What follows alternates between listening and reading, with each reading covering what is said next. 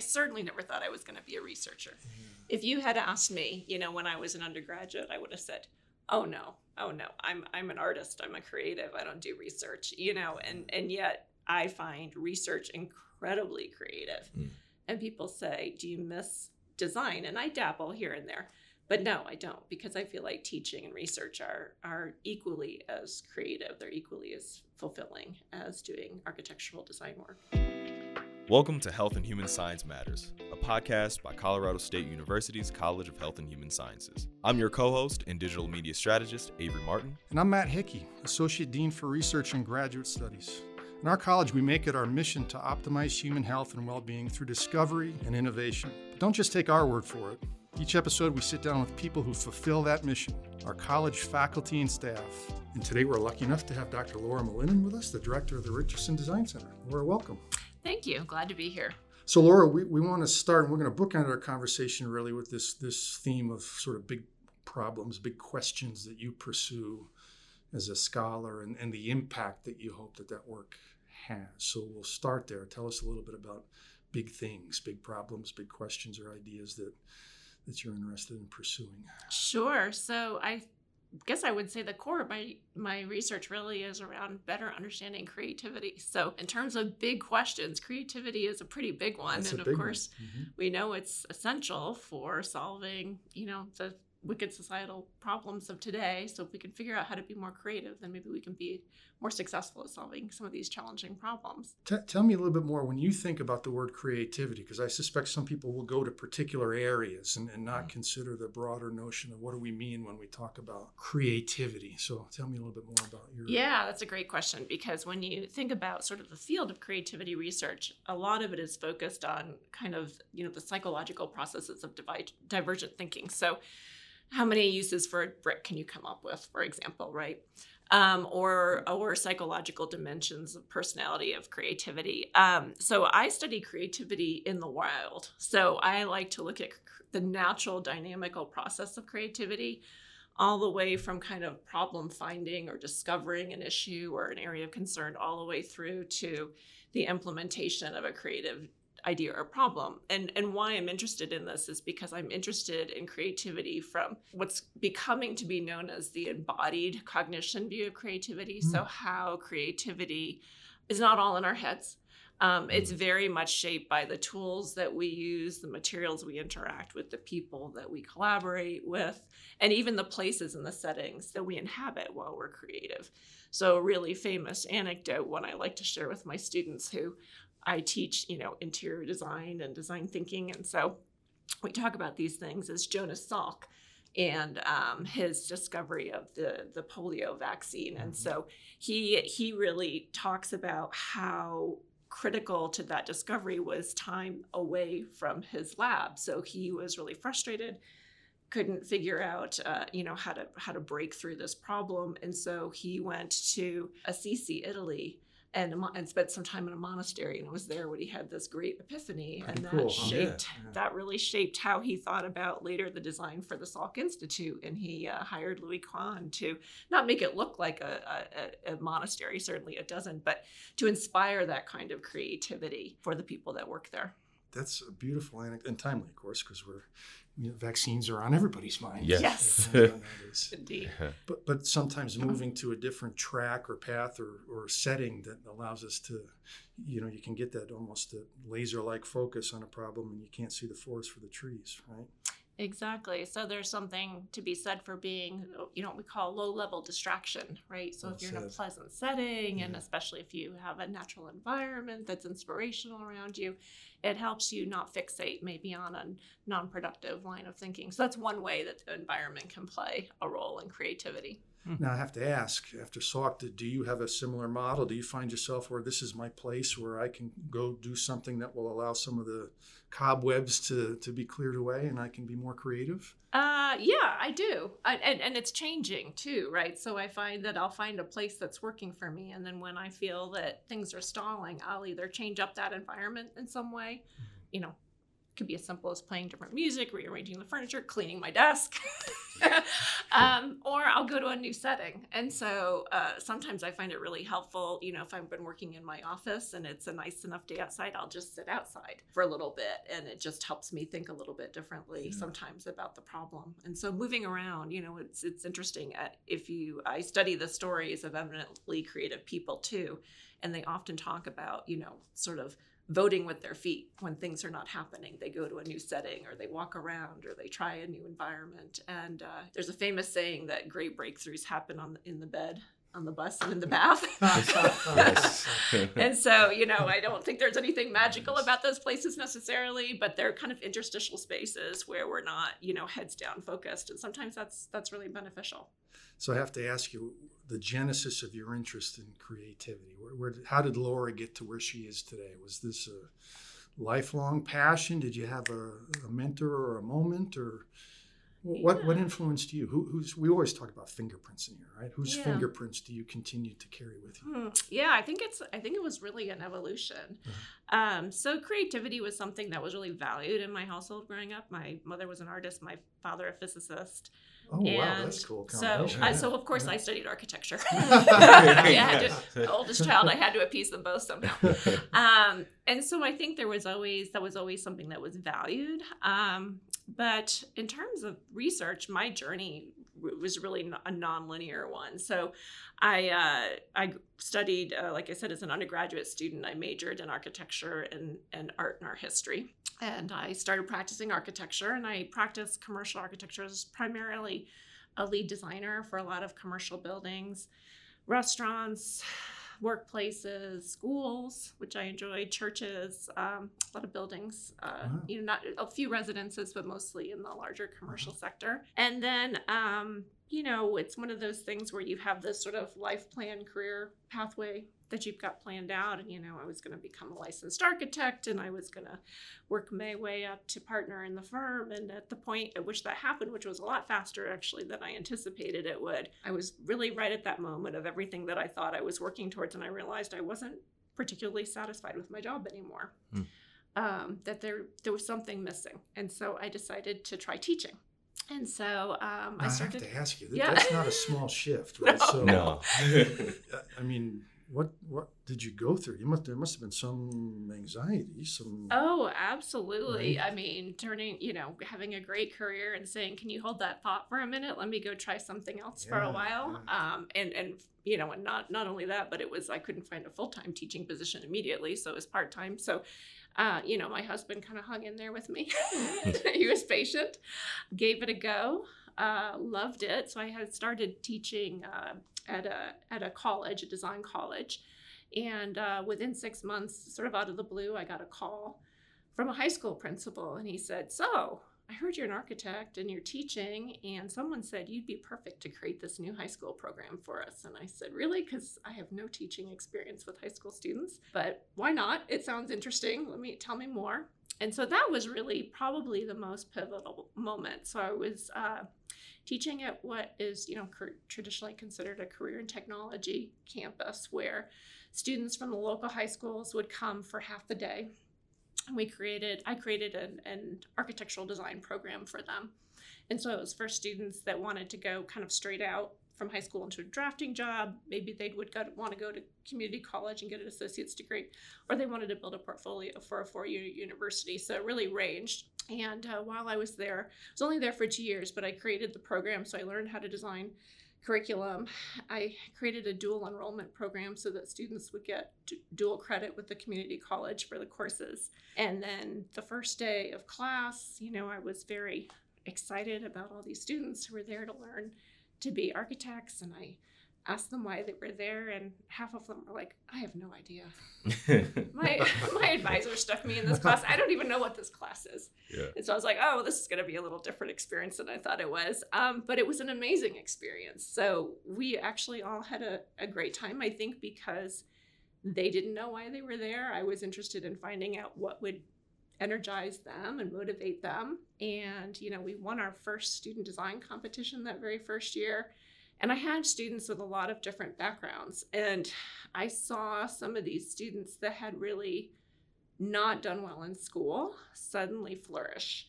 And that got me really curious as to why. What is it about kind of a design class that was helping them learn and helping them learn in interesting ways? So, for example, I had one student who um, had an individualized learning plan. So I had to meet with his parents and his counselor, and they were talking about his ability to be able to to, to finish out high school, and that that was going to be a challenge for him primarily because of math. And I said, "Wait a minute, did you say math?" Because you know we teach CAD, and he's doing geometry every day, and he's one of my best students. And so there was something about being in a software program learning geometry mm. that made it very easy for him to learn where he was struggling. Mm. And so that got me really interested in sure. how people learn. Yeah. And that was kind of where I began then moving more into research. So I decided to get a master's degree in education and educational psychology. Um, and then sh- shortly after that, we moved to Colorado and I had an opportunity to go um, work at the university down the down the street, so to speak. and I was teaching instructional design, and I was teaching in the uh, architecture program there. And uh, my colleagues there really were the ones that talked me into into getting a PhD. So I got a joint PhD in cognitive science and design and planning, which is kind of like a double major again, hmm. um, because I was really interested at this point in kind of thinking about how to understand how people learn the roles of, of tools and materials in their in their learning processes and especially to better understand how to help people be more creative and and learn about design. So that was really kind of where i started moving into creativity research. It's fascinating isn't it? Yes. I, I, think there's, you know, there's millions of lessons here in some ways. We you know our audience we hope of course are students that would be interested in coming to to learn design thinking or other things we offer in the college. But I think there's also some lessons here, right? So I don't know if anybody has called you brave or, or bold, but that, that move to flourish in a particular area that, that had been kind of in your wheelhouse in your pipeline for some time and, and to make it and then say, I'm going to go try something else. Can you now reflect on that for us years later and, and say, you know, was it a function of uh, I had permission or I had the support network or just lessons we might be able to share with with listeners who yeah might find themselves in similar position of this is not exactly what I anticipated and I want to try something else but I don't dare.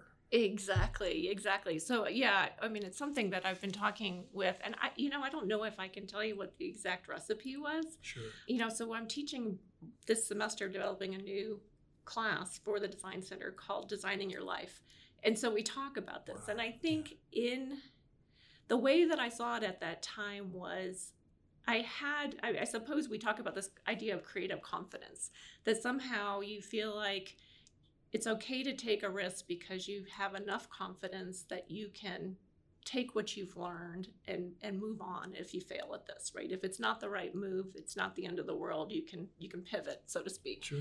and so i think yeah going into teaching was a big pivot for me and i not sure why then except it felt like if i was going to become a partner in a firm that was that was a big commitment and i felt a big sense of responsibility that if i accepted that it was, i was going to be all in but i didn't feel all in at that mm-hmm. moment. Mm-hmm. I was really questioning whether I wanted. So there's an element of integrity here, as much as anything else. Yeah, yeah, I think I think so. I think it was being, you know, kind of being very self-reflective, true to myself, not being too risk averse, which is sometimes hard, you mm-hmm. know, when sure. you're paying a mortgage and raising children and all of that. But realizing that I felt that I had acquired enough experience in enough different areas, and I and I had a nice network too. So I also talked to students about, you know, like I said, I got called out of the blue to go teach high school just because of the people that I kind of knew and that I worked with. And so I felt reasonably confident that I could go back into the world of architecture. But I, I just wanted to give this like a, a, a shot, you know, so to speak. And so,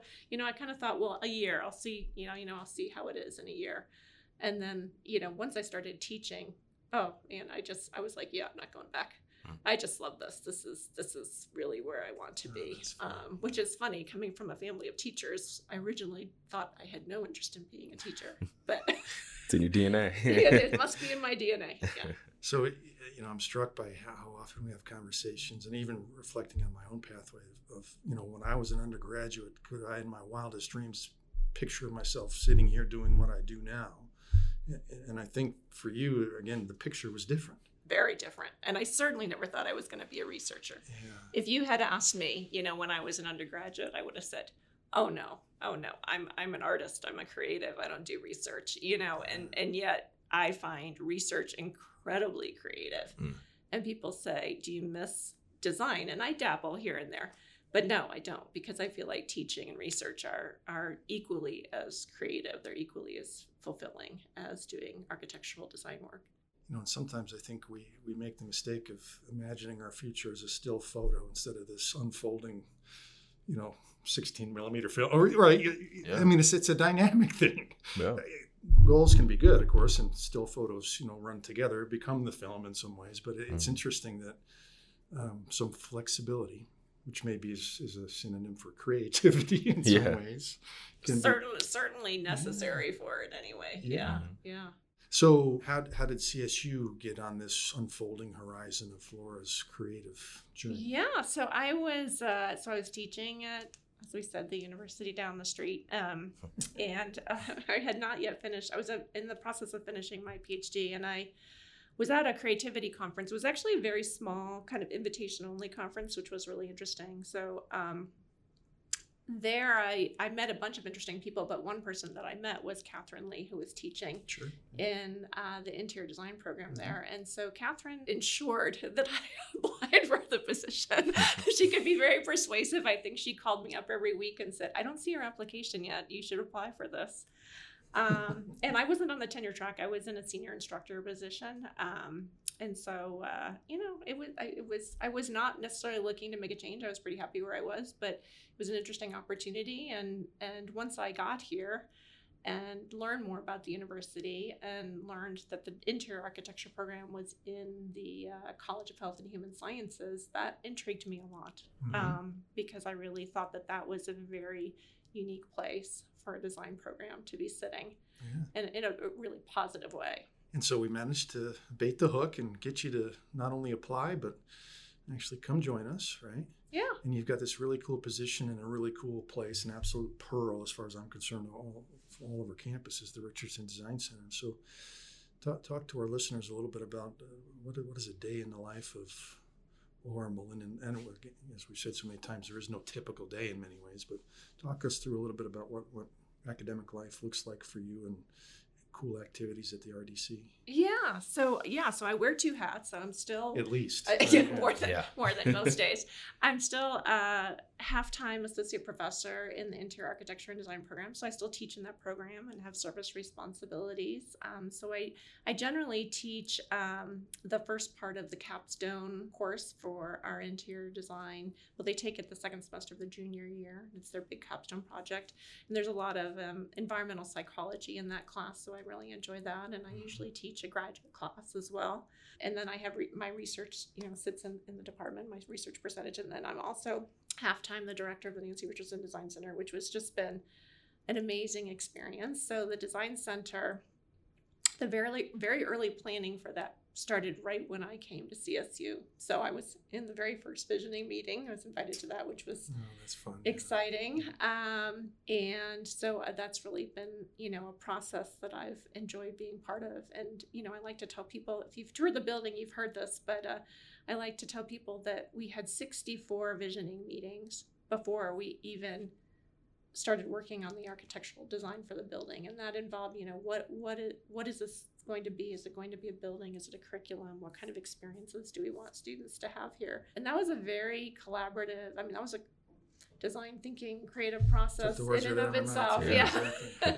so we had uh, i think the the main group was about 94 different people from all different fields industry alum faculty staff students really helping to shape that vision. Uh, so that's been really exciting. And then the the center opened in january of 2019 so yeah not long before the pandemic. And it's just been explosive growth ever since. Even all through the pandemic we've we've continued to have uh, face-to-face classes. So the classes um, we have an aucc class uh, Foundations of Design Thinking that continues to be incredibly popular. So, if any students are listening to this, if you want to be in that class, you need to stay on the wait list. We keep trying to tell students that we try to open up wait lists, Hmm. but uh, we hear oftentimes that students are like, oh, I've tried for three semesters to get into that class. We offer it all year round, every fall, spring, summer. Wow. And then we have toolbox courses, and those came out of students, uh, student input. So students said, you know, we really want this sort of just-in-time approach to learning that we can't typically get Yeah. uh, in our in our typical college curriculum. And Mhm. so those are one to three credits. Most of them are one to two credits. Um, and they're focused on particular skills and technologies that we, you know, we like to think of design thinking as being a not interdisciplinary, but transdisciplinary kind of Mhm. curriculum, and Mhm. that it, it really applies to all different fields and disciplines. A- And the RDC embodies that transdisciplinary approach, right? Because it's not just students from CHHS or DM that are in and out of that building, or faculty for that matter, right? So, talk us a little bit more about the, the Yeah. kinds of things that go on under the roof. Well, let's see. Within our first year, we had students from 64 different majors and concentrations taking our classes, all That's eight colleges. so we were super yeah. excited when we got that first vet med student, and we could say every college. Yes. um, and some of our earliest champions were actually a group of chemistry students that were super excited about having the design center. They wanted to create a design club, and so we foster. So we have a undergraduate certificate and undergraduate minor that students can earn. We have a graduate certificate, which is offered online that professionals can learn. Uh, but we have a lot of other activities as well. So we have our fabrication labs that are open to everyone. And so if you're not in a course that that uses the labs as part of the curriculum, you can come in and buy an access pass for $130 for the semester, and that's for students, faculty, or staff. And that gives you access to all kinds of trainings, all of the tools, the equipment. So we have a woods lab, a metals lab, a prototyping lab, we have virtual reality, screen printing.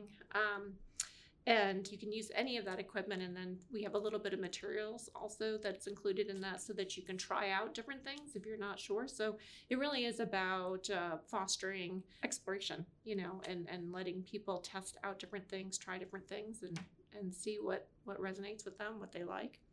And then we also do different kinds of outreach activities as well. And we do workshops with high school. We have a new dual enrollment program with high school students for two of our courses. And we do community workshops and a lot of different kinds of events. So when we first opened up, we had so many events the first year 54. I like to keep track of numbers in case you haven't Yes. caught on to that. It's great to 54 events the first year. And uh, I was in a meeting one day. We were introducing each other around the table. None of us had known each other. And and somebody, when I said I was with the Nancy Richardson Design Center, they said, "Oh, you're with the party school." I said, "The the party school." And she said, "Well, you're always having events over there." Ah, I said, that's "Well, interesting. I don't know if I like to be known as the party school, yeah, but different yes, connotation. we are always having events. we are very busy over there That's with a lot of events, and uh, so you know that slowed down obviously during during the the midst of the pandemic. But we are we are very quickly um, getting very busy again with a lot of tours and events and workshops and things like that. I bet. So, for our listeners, again, you know, I might be an art major, I might be a chemist, as you talked about, or a biochemist, I might be a health and exercise science major. What what has design thinking got to do with me? Why think about design thinking? Yeah. Why should we all think about design thinking? So design thinking um, ties very nicely with my creativity research. It it really comes out of um, well back back in the 1950s, there was um, a real interest suddenly in in the field of psychology and studying creativity. So creativity was something that hadn't gotten a lot of attention because it's really hard to study. So along with that, maybe just a few years later, there became also became a big interest in understanding how designers think. So design cognition is that field of research. And so those two bodies of research have been around for quite a long time, really are the underpinnings of what we what we call today design thinking. So design thinking became popularized in the late 90s, early 2000s, primarily uh, by the Stanford D School that started a design thinking program, and by IDEO, which is uh, like a product design company, and and one of the leaders of IDEO helped design the D School curriculum, and so it became very, very popular. Um, and really, what it is, is it's drawing on research from design cognition and creativity to develop particular processes, tools, and methods that people can easily learn to help them basically drive creativity, to help them be more creative. So the whole thinking behind design thinking is that anybody can be creative anybody can learn to be creativity is more like an exercise to be or, or a muscle to be exercised right mm-hmm. it's it's not you know yes some people seem to be a little more inherently creative than others but it's something that anybody can learn anybody can get better at mm-hmm. and so design thinking really just provides kind of a, an understandable structure and process to help people become more creative to help them give them tools to help them think more flexibly about an idea to help them understand an idea better. So, for example, we say it's human centered, which means that it's empathy driven. Mm-hmm. And so, um, some of the core principles of design thinking really involve um, learning how to listen deeply and empathetically to others, being really good observers of a situation, uh, being able to be kind of a novice in a situation. So, not coming at a problem with our own personal experience lens, but being able to be a little more open to really seeing a problem from multiple dimensions or multiple perspectives. And if you can define a problem really well, that's really one of the biggest pieces of having a creative solution. So, a well defined problem is going to yield a more creative solution than a less well defined problem. And so, problem finding, we talk about problem finding a lot, is really, really important. And so we focus a lot on that, but then also on giving people tools to work with users and stakeholders and other people that might be involved in a problem to help them come up with creative solutions. And th- this creativity, again, I'm circling back to some of our earlier conversations, can often be manifested as things, deliverables, products that, that are in three dimensions tiny houses.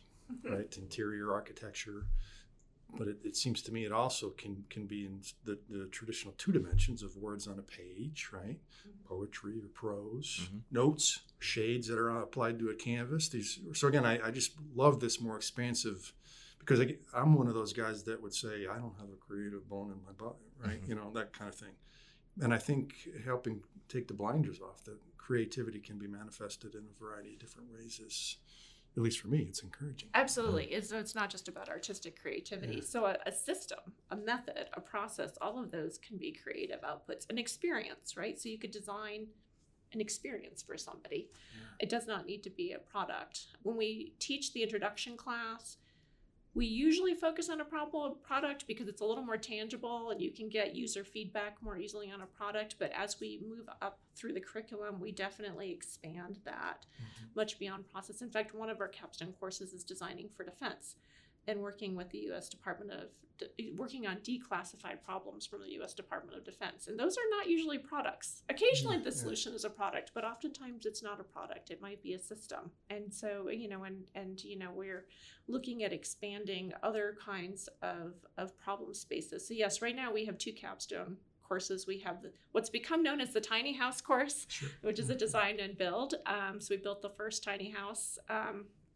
finished it in the spring, sold it this fall, and we'll and we're now in the process of, of designing the, the next one, Yay. and then designing for defense, and then you know eventually we're actually talking about possibly as early as this fall, rolling out another capstone that would have a different kind of a focus.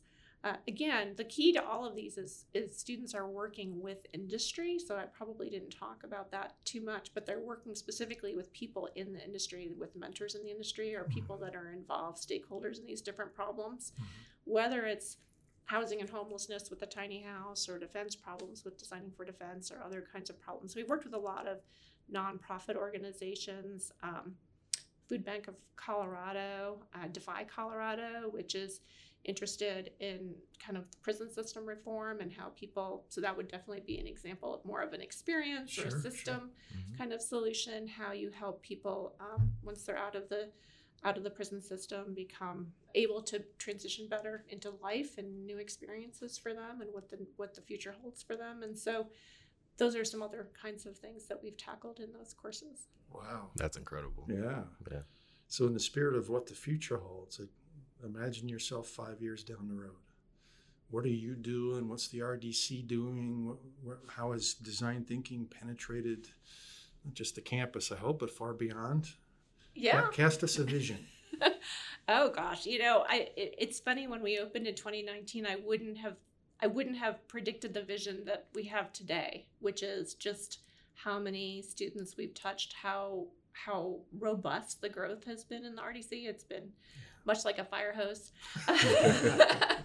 um, you know, I feel like we're sometimes just trying to stay ahead of what the, the demand. So, in, in terms of the future, I mean, some of the things that we're trying to do in the RDC is develop our own sort of materials and methods based on our own research that we can then teach people. So, sure. I think that's that's an area that ties maybe a little more into um, into research. We're also using the building as a as a third teacher, so to speak. So understanding, so that's another part of my research, which is sort of understanding how places can help spur creativity, especially interdisciplinary creativity. And so we're actually using augmented reality to understand people's experience in that place. Wow. Um, so I think you know my ultimate goal, right, is to to to, to help develop you know more effective strategies to help people you know, unlock their creativity and be more innovative as well as to design places that that are better at fostering interdisciplinarity and, and creative collaboration. Kind of makes you want to hang out over there doesn't it? Yes. Yes it does. It's pretty cool. So laura you uh, have an opportunity to, to be part of the faculty in this college of health and human sciences and I wonder if you can share some reflections about what you like best about working in the college of health and human sciences yeah, well, I mean, what attracted me to the college, and I alluded to this earlier, was the fact that it is a college of health and human sciences. And, you know, they're the human part of that, right? That we're always focused on how we can improve people's lives mm-hmm. through all these different perspectives. I think the health piece also appealed to me. So many people may not think of creativity in this sense, but creativity is part of what, what's called positive psychology. And we understand that creativity is important for well being and it's important you know across the lifespan. So i also do research with aging and looking at how being engaged in creative activities give us better outcomes as we age. And so i think that was another piece that was really intriguing. And then you know the third piece is, is just all the collaborations. I think i have collaborated with someone from every i mean multiple people in, in many cases from every single unit in this college and i've just found that so wonderful and that that's true at CSU in general, just how how enthusiastic people are about interdisciplinary collaboration, which is not true everywhere. Um, and I found that yeah. very, very personally satisfying and energizing. That's cool. So you've you've hinted at the next step up, right? So institutionally, we're, we're at a land grant. You know, one of the things I've really enjoyed about CSU in the 25 years I've been here is that they, they don't just say that, right? They, that's really written into our ethos. So talk about the land grant mission and how your work dovetails so nicely with that, and you've hinted at that by you know the party. The party school. Yeah i probably should have said that. Now we're gonna get that's gonna make that worse. I'm gonna hear that again. The event school or something. Well really the community outreach school exactly. is really what mm-hmm. it is because that's really what all those events were about is about outreach. And yeah, so CSU, I wasn't, I, to be honest, I wasn't super familiar with what a land grant university was until I started exploring CSU and thinking of it as a place where I might want to work. And I realized what a fabulous fit for me personally, because the kind of work that I do is very engaged. Um, it's, you know, it's working with the local community to solve important, wicked societal problems. And of course, you know, the impact of that can go beyond the local community, but starting local and starting with the people that are here in northern Colorado or in Colorado more generally, um, and working with them, I think is something that's been really exciting. Like I said, I like to study creativity in the wild, and that's that's how I do it: is working on real projects with real people and exploring how those creative processes evolve and how we can make them more effective effective and make sure we have the right people at the table you know that are engaged. And so co-design and, and participatory action research are components of the work that i do. And i think that just fits really nicely at a land grant university. It's so well said. And, and i'm struck again by your, your phrase of studying creativity in the wild right? Mm-hmm. because mm-hmm. life can be wild. We you know we were talking about that as we started today right? The, even our little microscopic journey this semester has been a bit wild, and the last two years have been wild for all of us, right? So, you know, the, the healthy people, healthy places mantra, we get healthy communities from, from our college mission really is in the wild in the sense of we're looking at people and families in, where they're at, right? In, in their, their native environment. You know, yeah. we're, we're not ecologists in, in, the strict sense of the word, but I, I think moving out of the lab-based setting and into you know where are people interacting and where can creativity be manifested is, is a really cool way to think about approaching how we do what we do. So thank you. Thank you. It's yes. been a pleasure chatting with you today. And that's the show. Thank you for listening to another episode of Health and Human Science Matters. Be sure to listen to the rest of season two, as well as our episodes from season one. And if you want to learn more about our College of Health and Human Sciences, go to www.chhs.colostate.edu.